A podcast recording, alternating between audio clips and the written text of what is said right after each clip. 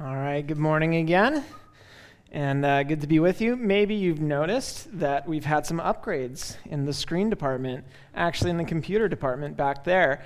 And uh, you know what they say one step forward, several steps back. Like the, the streaming didn't work, but it will work again one day. And this has gotten better, so praise God. Um, if uh, again, if you're visiting, glad that you're here. Glad that you made it out. Whether you've been following Jesus for a while or you're exploring faith, uh, we as a church, what we do is we just take a book of the Bible and we teach straight through it. And right now we're in the Song of Songs or Song of Solomon in chapter 7. Uh, next week is our last week in this series, and uh, I hope it's been helpful. For, for those of you who've been here and have been listening along and with us, I hope that this has been helpful. I've heard good feedback. Uh, I know we have a number of people in the church who are like, uh, new, kind of about to get married. We have some people who are getting closer to like decision point. Are we going to get married? And uh, we've got lots of young couples in here. Like six of you have been married for a very long time because uh, we don't have tons of uh, older couples in our church, but we're very glad for the ones that we do. Um, there's, there's so much wisdom in this book for, uh, for, for marriage, for love, for romance, and through that, wisdom for our relationship with Jesus as well, because the church is the bride of Christ and we are the church. Uh, last week, if you were here, one of the big themes that we picked up on was endurance in marriage lasting for the long haul in marriage, and how over time your, your feelings change in the marriage from that initial uh, excitement and infatuation to something else. And just because those feelings change doesn't mean that you're falling out of love, but it actually grows into something uh, much better and, and deeper and more profound. And this week continues on that. And so we're going to get into it. The end of chapter 7 and into chapter 8 shows us what that looks like as that changes. And so verse 11, chapter 7, starts with this uh, Come, my beloved. Let us go out into the fields and lodge in the villages.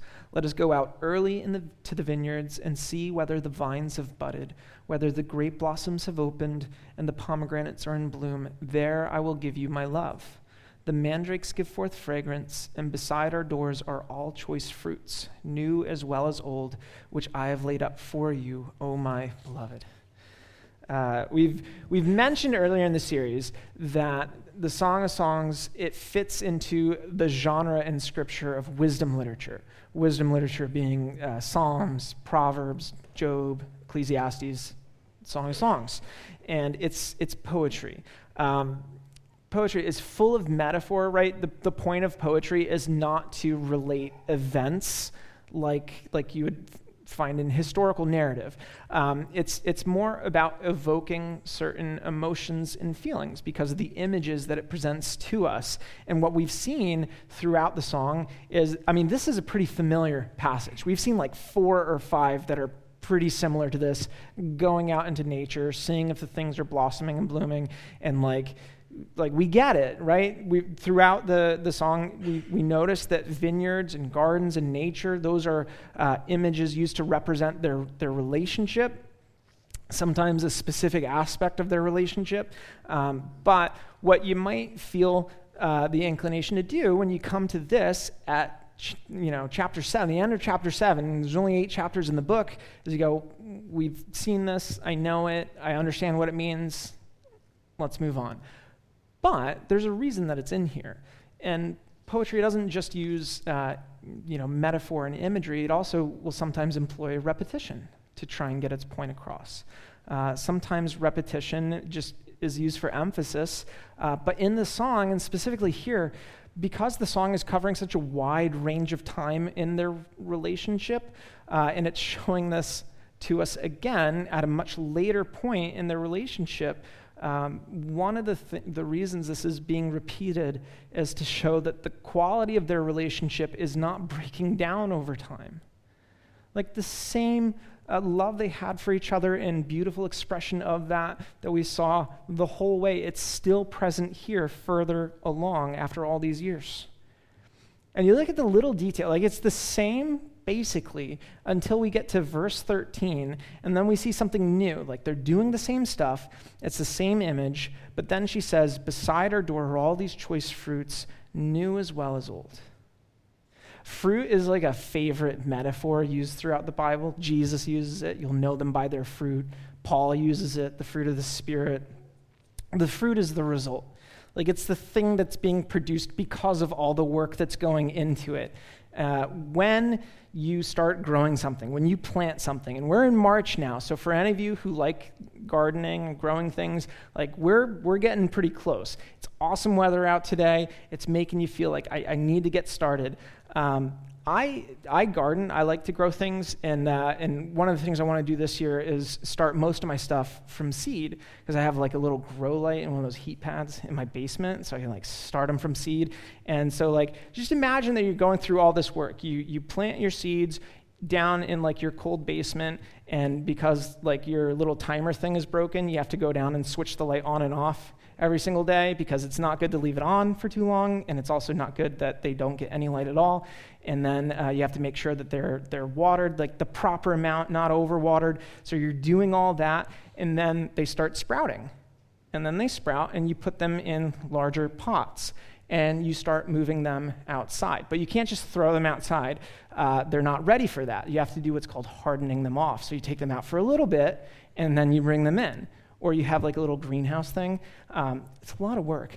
Uh, and then, like you, if you're like me, you don't have a fence because you just bought your house last year and there's a lot of things you haven't done yet. And so you have to go to Home Depot and you have to buy the stuff and you have to dig holes in this ungodly clay soil filled with boulders.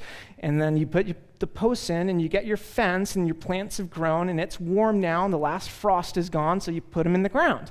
You put them in the ground, they start growing up, and you've like done stuff to the soil, you've done compost, you put some mulch on top, you make sure that you're watering them, you're pruning them. If they need a trellis, you like get the trellis there and help them grow up the trellis. Sometimes you tie them to it, and you're doing all this work, and it finally gets to the point that you're supposed to see the fruit, and you've done all that, and your plant gives you no fruit. What do you feel in that moment? This is not a situation where you go, well, it happens. I just love the process. you know, I just love all those things that I did, and I, I didn't really care about the fruit in anyways. Um, no, no, you do it for all the fruit. You do it for the results, to see like the fruit of all your labor. That's the expression.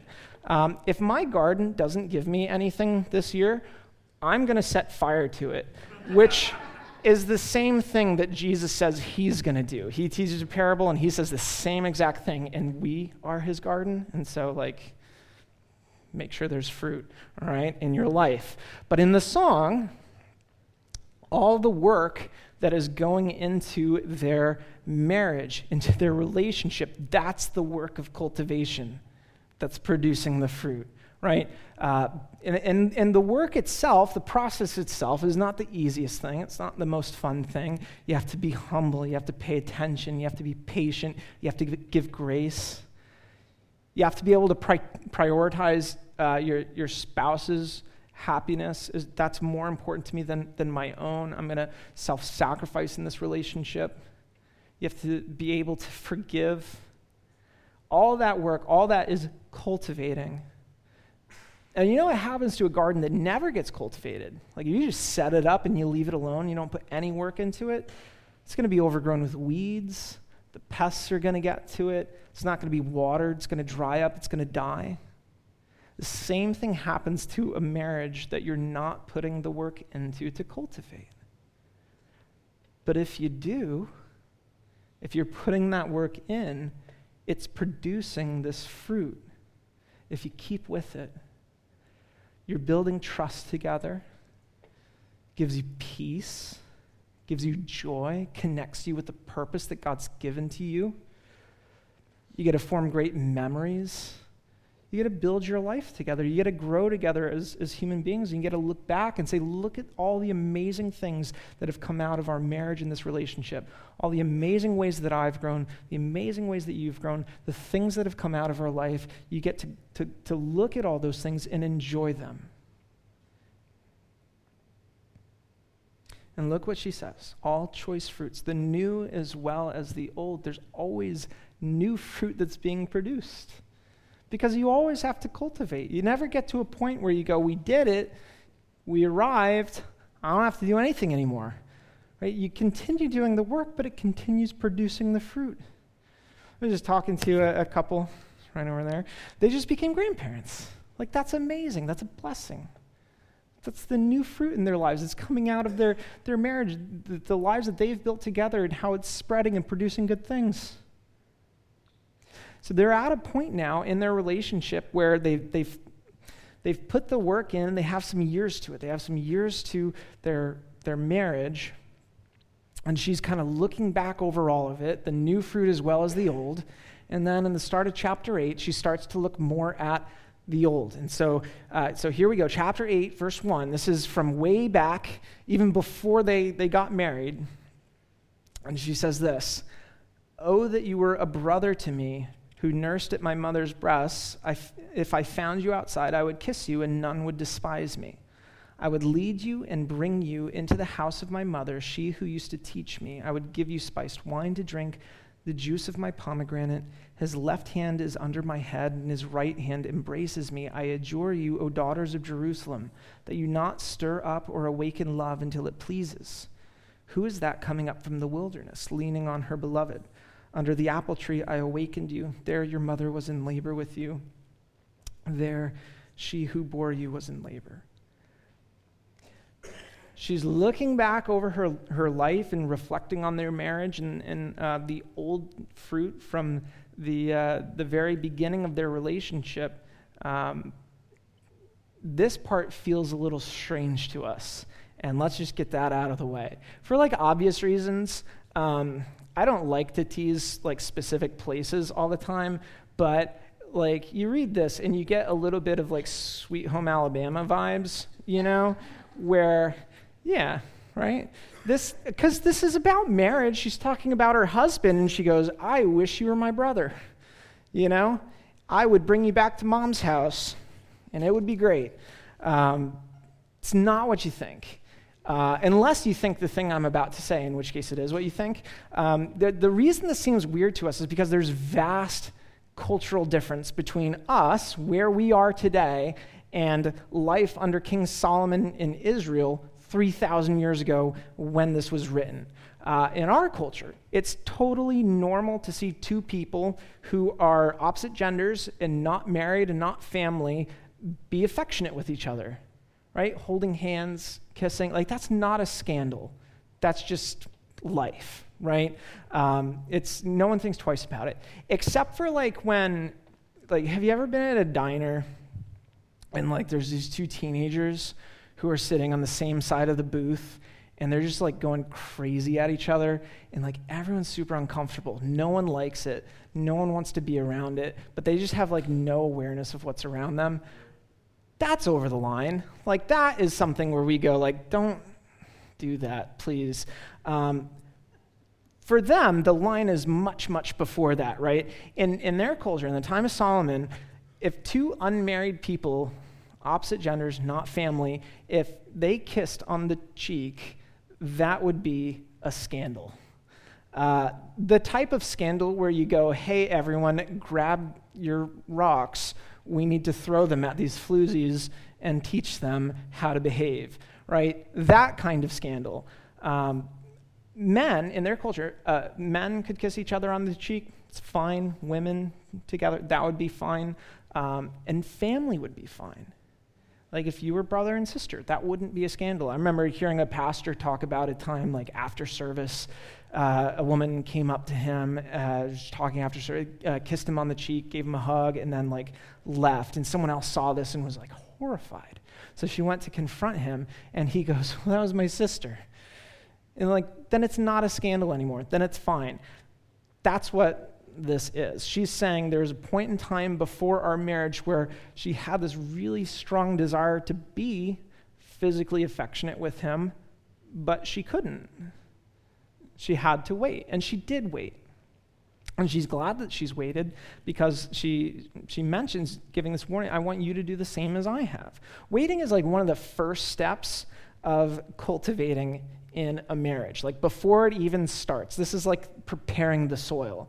Like this is this is one of the first things that you do um, to not just like act on impulse and give in, but to take your time. She says in verse four, "I adjure you, daughters of Jerusalem, that you not stir up or awaken love until it pleases." Wait until the right time. It's so much better that way. It's so much safer that way. And now she can be with him anytime she wants. She says, he, He's embracing me. Now, now we're married. Now it's not a scandal anymore. Now we can just uh, be together. I remember when I got married, this was like one of the best kind of instant changes to your life when you get married is that at the end of the day, you don't have to go home. You just get to be together. You don't have to waste all that time driving around. You just, you're, you just where you are, you're with them. You stay together. You don't have to go anywhere. And part of the reason that made that feel so special for me about marriage is because we did wait. And so it actually became like one of the distinct differences in life from, from married to unmarried that I could start enjoying. Uh, but, but why is it so important? Like, why is she so emphatic with this warning? Like, what's at stake if you don't wait? Because you know, and people will say this, you know that you love each other. You know that you want to get married. Like, you know these things, you care about each other, so why not?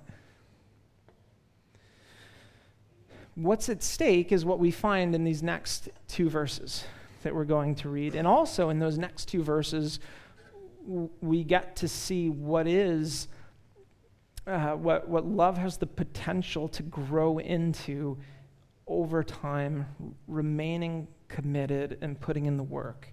Um, it grows into this, this deep and profound thing, uh, but it's also what's at stake if, if you rush and you're unwise about it. So look at this, verse 6. She says, Set me as a seal upon your heart as a seal upon your arm. For love is strong as death, jealousy is fierce as the grave. Its flashes are flashes of fire, the very flame of the Lord. Many waters cannot quench love, neither can floods drown it. If a man offered for love all the wealth of his house, he would be utterly despised. These are like the most powerful, well known verses in the Song of Songs, and for good reason. They're expressing just the, the unmitigated power and strength that love has. Like, really incredible claims about how strong it is, stronger than death. And um, I don't know, I feel like for some of you, because it's popular, and uh, it's always the people you least expect, but are any of you into like true crime stuff? And like, yeah, I saw some smiles. So like you're doing your like normal life, you're doing the dishes and you're like listening to the details of a gruesome murder and you're like, this is how I relax. Um, I'm not saying that you're definitely a psychopath, but uh, I mean, you might be. Um, but no, like, I kind of get it where there, there is something darkly fascinating about the things that human beings are capable of doing to each other, right? Uh, and, and just trying to understand, like, how does someone get to that point? Uh, how, how could someone get to a place where they're actually capable of doing that? And in many of those cases, the answer for why or how someone's capable of doing that is actually in the two verses that we read right here. Is how powerful of a thing love is and, and the jealousy that's mixed into love. And, and when you have that, and it's grown so strong, and then you know, there's, there's some kind of circumstance, some kind of triggering event, a, a betrayal or a perceived betrayal sometimes, or uh, a threat of leaving. If you think you're going to lose this thing that's so precious to you, and, and none of this is like an, an excuse for the people who do it, but that's one of the things that'll set some people off to do those horrible things. We're not talking about true crime anymore, so just move on from that. Um, look at what she says in here and what we can learn about love from this. Set me as a seal upon your heart, a seal upon your arm. Seals were uh, like stamps. You'd have a, a little stamp that you would push into soft clay, or like wax or something, and it would leave your mark, and it would be used to signify your, your possession of something. It would be a mark of your identity. And so for her to say, Set me as a seal upon your heart, saying, I, I want to have your heart. Like, I want your heart to be for me, not for anyone else. And not only do I want that on your heart, I want it on your arm because I want all the other women to see it and to know you're spoken for. Kind of like we use wedding rings. I think that's what she's saying here. Um, for, here's the reason for love is strong as death. Some of the strongest, most powerful people to ever live, I mean, we read about them in the Bible. Uh, one, of, one of the first ones, a guy named Nimrod. And like Nimrod gets a bad rap because of the Bugs Bunny thing. He calls Elmer Fudd Nimrod, and everyone was like, what a funny name to call a nerd. Um, but it was actually trying to be ironic because Nimrod is the first mighty hunter who lived on the earth. And so uh, he, he, calls him Nimrod. So there, there's guys like Nimrod, there's guys like Samson, Samson and Delilah. Remember the guy, the judge with the superhuman strength and the super awesome hair?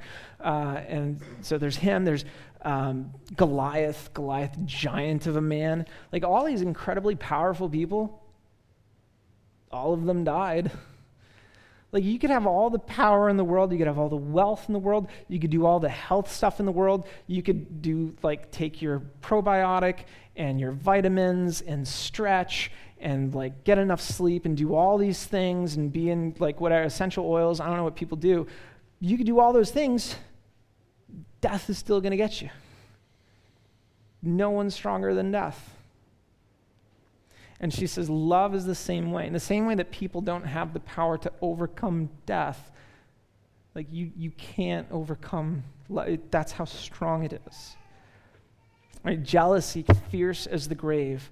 Like love fiercely desires to be first and to not have competition. And that's a good thing. Like, that's not a bad thing because no wife wants um, multiple women in her husband's heart who, like, she's competing with them to be first. Just like no husband wants multiple men in uh, her, his wife's heart that he's competing with them to be first.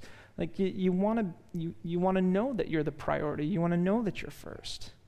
These flashes are flashes of fire, the very flame of the Lord. I don't even know what that means, but it's awesome right? It's possible it's referring to like lightning, the fire of God that comes down from heaven. That's what it's being compared to. But I do want to stop here for a minute and remember the warning that she gives us in verse 4. Don't awaken love too early. The flashes are flashes of fire, the very flame of the Lord. Uh, awakening love is a little bit like starting a fire. When you awaken love, before it pleases, before the time that's appropriate, that's a little bit like lighting a match in a bone dry forest. You can try to keep the fire contained, but you're taking a risk. A, a spark could jump out and spread and spread and just burn everything that it touches in, uh, in his book, The Meaning of Marriage, Tim Keller writes about, about sex and its role in marriage and why it's supposed to be reserved for the marriage relationship, why that is the proper context for it. And he says this He says, The Bible says don't unite with someone physically unless you are also willing to unite with the person emotionally, personally, socially, economically, and legally. Don't become physically naked and vulnerable to the other person without becoming vulnerable in every other way because you've given up your freedom and bound yourself in marriage. Then, once you've given yourself in marriage, sex is a way of maintaining and deepening that union as the years go by. We've mentioned before in the series, but, but sex is more than just the physical act. There's more that's at play there. When, when God describes marriage, the two becoming one flesh, that's two lives being joined together to create something new. All those other ways of being joined together emotionally, personally, socially, economically, and legally, those are like the bricks that form the fireplace that make the fire safe to start A fireplace is the perfect place for fire because it, it makes it safe and you can enjoy the warmth of it without any fear. But if you're not willing to join together in all those other ways, if you're just going to join together physically and you don't, you don't care to join together in all those other ways, that's dangerous. It's lighting the fire without the fireplace. There's nothing to keep it contained from spreading and growing and, and burning uh, to, to a point that it, it hurts the people who it touches. Other people who say, like, we don't need a piece of paper to know that we love each other. Like, that's such a dumb, you know, badly simplified version of, like, that's just not what it is. You know, it's not a piece, it's not just a piece of paper, it's a piece of paper that makes it vastly more complicated for you to leave, that ties you together in really strong ways.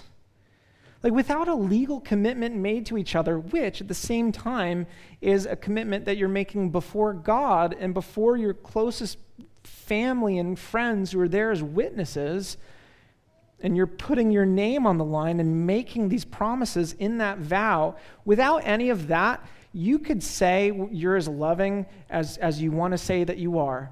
You could say you're the most loving person in the world. What you're doing is you're leaving a door open that you are free to walk through any time that you want. And there's nothing to keep you tied to this person. There's always the threat of leaving. When you take when you take something that is meant to be exclusive to marriage, when you take things like living together, sleeping together, kids together, uh, and then it ends. In the same way that a fire will spread out and, and start burning everything that it touches, it's going to burn the people who are involved.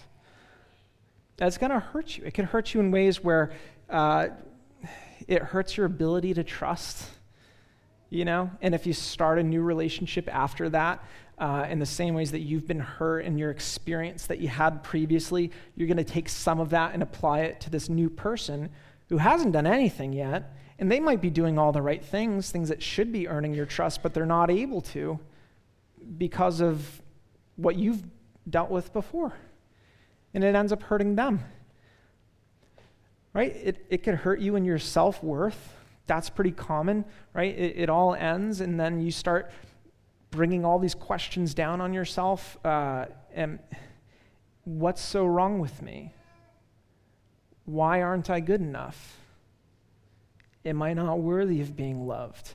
Like just assaulting yourself with all those questions. You could just practice. You could lose friendships.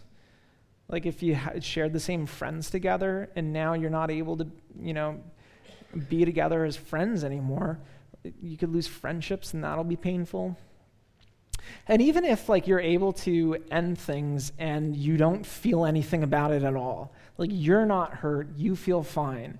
That's still not good because if you're able to be that closely physically connected with someone and you haven't formed any kind of emotional attachment to them, you've numbed yourself you've, you've damaged your ability to connect emotionally, and that's just going to continue and get worse in, in your future relationships. You're not going to be able to create something that lasts. And there's like physical consequences as well. And I don't like preaching on this because I feel like I'm the teacher in Mean Girls. Like, the, you know, the teacher in Mean Girls is like, if you have sex, you will get chlamydia and die. And like, like, that's not the kind of fear based approach that I would start with in talking about this. But there are like you, there are physical diseases, and some of them are permanent. And like, if you just start early and it's not within marriage and it's kind of a casual approach to sex, then you shouldn't be super surprised if you end up with something. And, and some of them are really like horrible too because it's not just what it is. So like, um, like HPV leads to six different kinds of cancer. Like that's a huge future impact because of the decision that you make today. And it's unsettling how like widespread HPV is. Um, marriage creates the best environment for love. Just, just like how fire is still a good thing, like forest fires are bad, but fire's still good. Like, we need fire. Like, you, you have a house, your furnace, there's a fire in your furnace that's heating your house. You cook on a stove, that's fire. Your oven, I mean, sometimes it's electricity, but that's basically fire. Uh, your car has a little fire in the engine, unless you're rich and you have an electric car. Good for you. Um, like, fire is still a really good thing, even though when it's taken out of an appropriate context, it's massively destructive. I mean, love is still a really good thing. Even though when it's taken out of its proper context, it can be massively destructive. Right?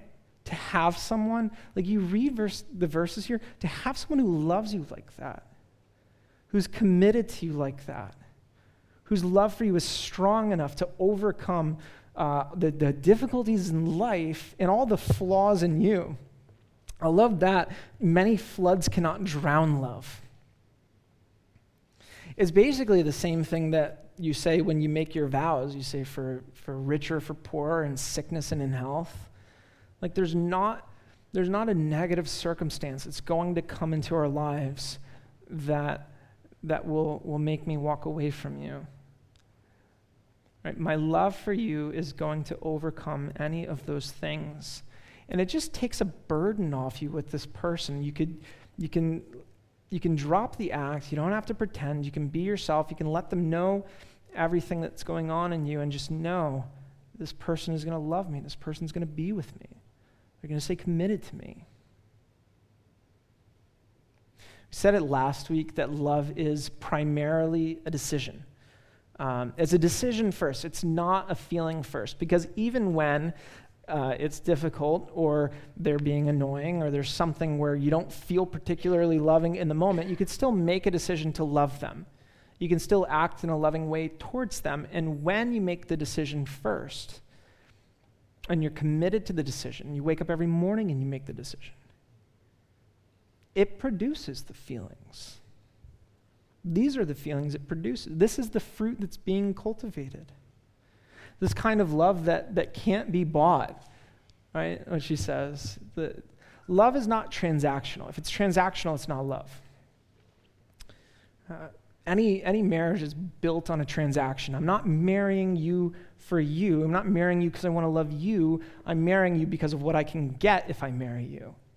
Whether that is money or status or your beauty or like whatever it is. Like if that's the foundation that your marriage is built on, your vows are not truthful. Because when it is in sickness or when it is uh, for poorer, and you're not getting the thing that you married them for, you don't have a reason to stay. Putting in putting in the right work and cultivating your relationship, making the decision to love, that, that produces this powerful affection and this deep commitment, and it leads to increasingly more and more uh, peace and security and joy that you're meant to have in your marriage. Now, what does this have to do with Jesus? What does this teach us about our relationship with Jesus? I'm so glad that you asked. Because honestly, I can't read any of this without seeing so much of Jesus in it. And I'm not going to spend super long on this point because uh, we, we talked about it last week, but sometimes repetition is helpful, provides emphasis uh, about enduring in faith. Paul wrote in Galatians, Let us not grow weary of doing good, for in due season we will reap if we, will, if we do not give up. Don't grow weary. Don't give up in doing the work and staying committed to following Jesus, even when it's hard to follow Jesus. It's hard work, but there is a harvest. There, there's a harvest, there's fruit that gets produced from that. Like, no farmers out here farming because they love to wake up at four in the morning and, like, plow. Like, they're doing it for the harvest. There's fruit from cultivating your relationship with Jesus, making the decision to love him and to follow him every single day. And I do want to be careful, and I'm going to come back to this later. I'm not saying that like you work to get Jesus' love or you work to get salvation, but I am saying that within that relationship you have, the more work that you put into to your growth as a follower of Jesus, there is fruit that gets born from that that you get to enjoy. And it's not salvation is just extra. And the love that we have for Jesus and the forgiveness and the, and the salvation, we like that's all being born out of his love for us, which comes first. That Jesus first made the decision to love you, even when it wasn't easy. Because his decision to love you would send him to the cross, and he knew that. Jesus didn't go to the cross because he loved all the work he was doing on the cross. He loved the process. He dreaded it so much that he prayed that the Father would, would, would make another way. And ultimately, he submitted. He said, Your will be done, not mine. He didn't love the work of the cross, he loved the harvest that the cross was going to produce. That there would be forgiveness and salvation and eternal life for those who would put their faith in him. That's good news. But to understand how good that news really is, we should spend more time exploring the depths of Jesus' love for us. And that's exactly what the Song of Songs allows us to do, particularly here. Just like uh, in, in the beginning of verse 8, she talks about her desire to be close with her husband, but the time wasn't right and they weren't able to. Jesus wants to be close with us. He wants to be close to his people, but there is something that prevents that closeness. And it's not a, a social barrier, but it's our sin barrier. It's, it's because in our sin, what we've done is we've rejected God. We've rejected his authority over us. We say, I don't want to I don't want to have to listen to you. Some of the things that God says are hard they're hard to do, they're hard to accept. Some of what he says is deeply unpopular and would make life much more difficult for us if we chose to stand with him in those things. And so we, we go, I'm not going to listen to you. I'm going to choose my own way. I'm going to make my own choices. But in making that decision, in making that decision, we are choosing to not love God, to not love the God who created us and gave us life and created this world and gave us everything that we have. We're choosing to not love Him and in abandoning his way, which Jesus tells us the, the sum of all the commands is to love God with all your heart, soul, mind, and strength, to love your neighbor as yourself. In stepping away from what he says and how he tells us to live, we end up making unloving decisions toward one another. Right? Allowing ourselves to, to be selfish, to use people, to take advantage of people, to do things that are going to cause harm to people. And all this sin, all this sin towards God, all this sin towards one another, it's creating a debt. And Bible says the, the wages of sin is death. And even though Jesus knew this, he knows all of this,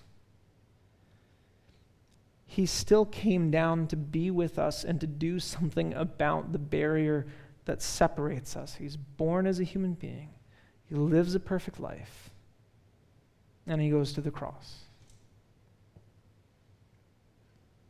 Now, I think of what uh, verse 6 and 7 says Set me as a seal upon your heart, as a seal upon your arm, for love is strong as death, jealousy fierce as the grave. Jesus so loves you. And because Jesus is God, Jesus is love, right? God is love, Jesus is love. He so loves you, his, his love is even stronger than death.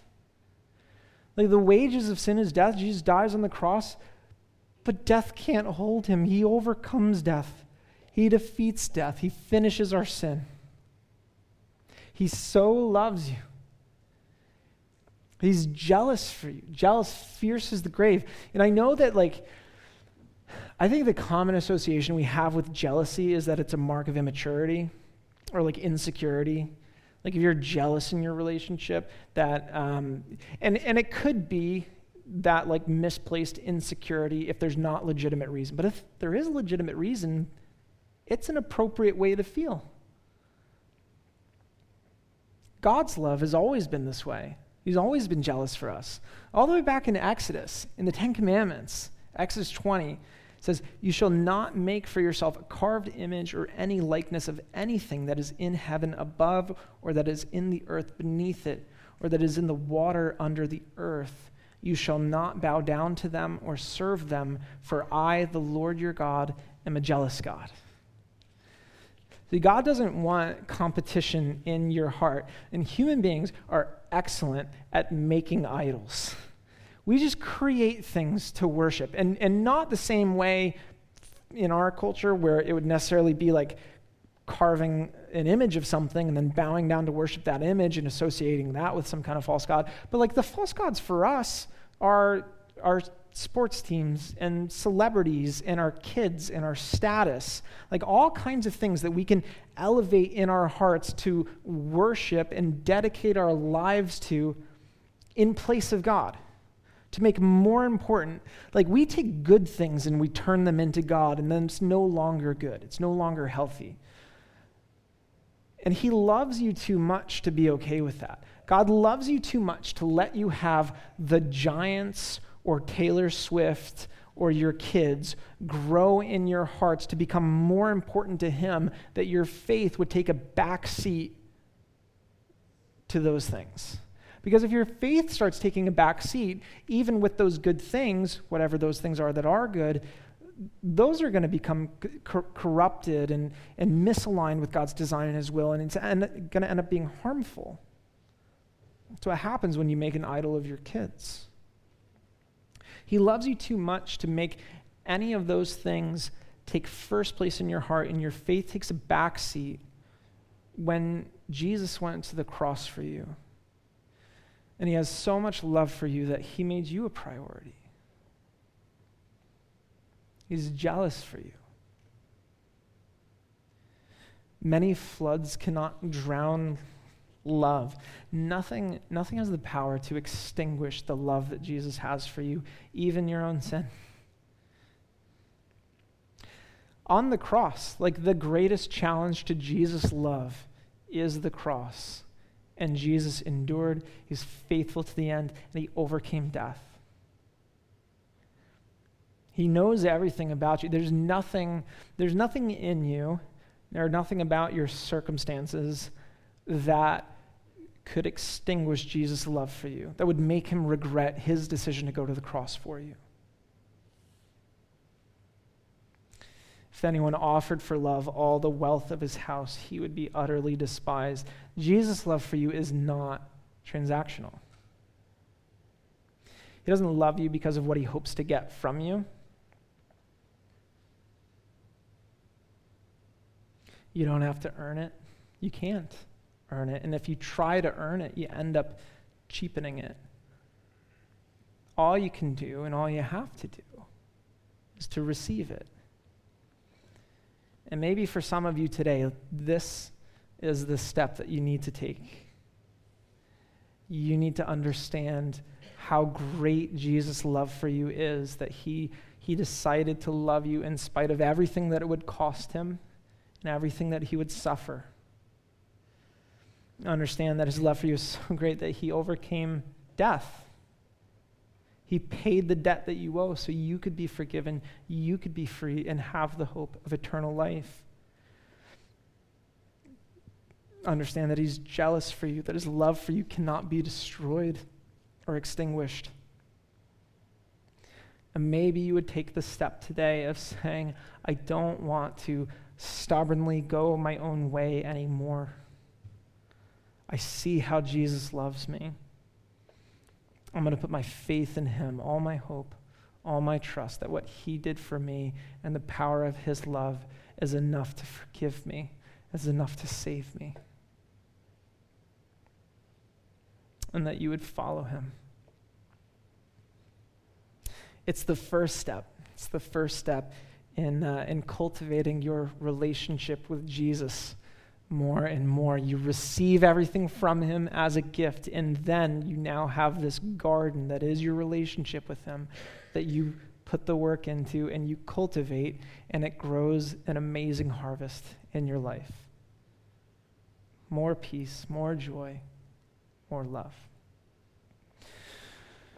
What we're going to do next as a church is we're going to take communion. And so um, I'm going to finish up here. And while I'm praying, the band is going to come up. You just remain seated. Uh, the, the people are going to come pass out the communion trays. Um, just hold it with you. And once everyone has it, I'll come back up and they'll, they'll, pause in the song, and I'll lead us through taking communion together. Uh, communion is something that Christians do. If you're not a Christian, you could just let the the, the elements pass by you. Um, if you are a Christian, or you even today want to become a Christian, we invite you to take it with us as this first step in rem- remembering um, in this physical way everything that Jesus has given for us. And so uh, let me pray for us.